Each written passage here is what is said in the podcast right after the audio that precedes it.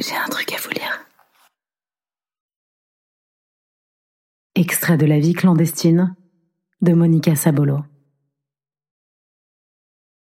Je viens d'un lieu de ténèbres, un lieu auquel j'ai essayé d'échapper durant mon existence entière, mais où je me rends simplement en fermant les yeux.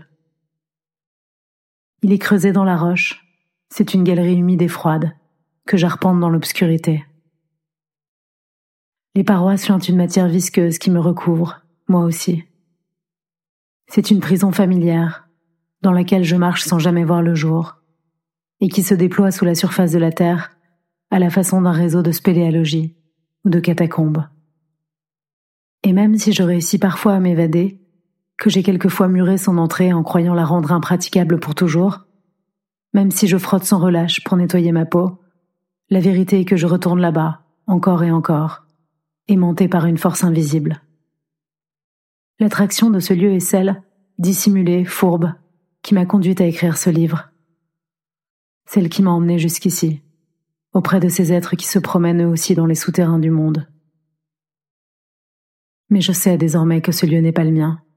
Il m'appelle. Il prétend que je suis sa chose, qu'il m'a enfanté, nourri, façonné. Mais c'est un mensonge, un piège, le chant de sirène maléfique.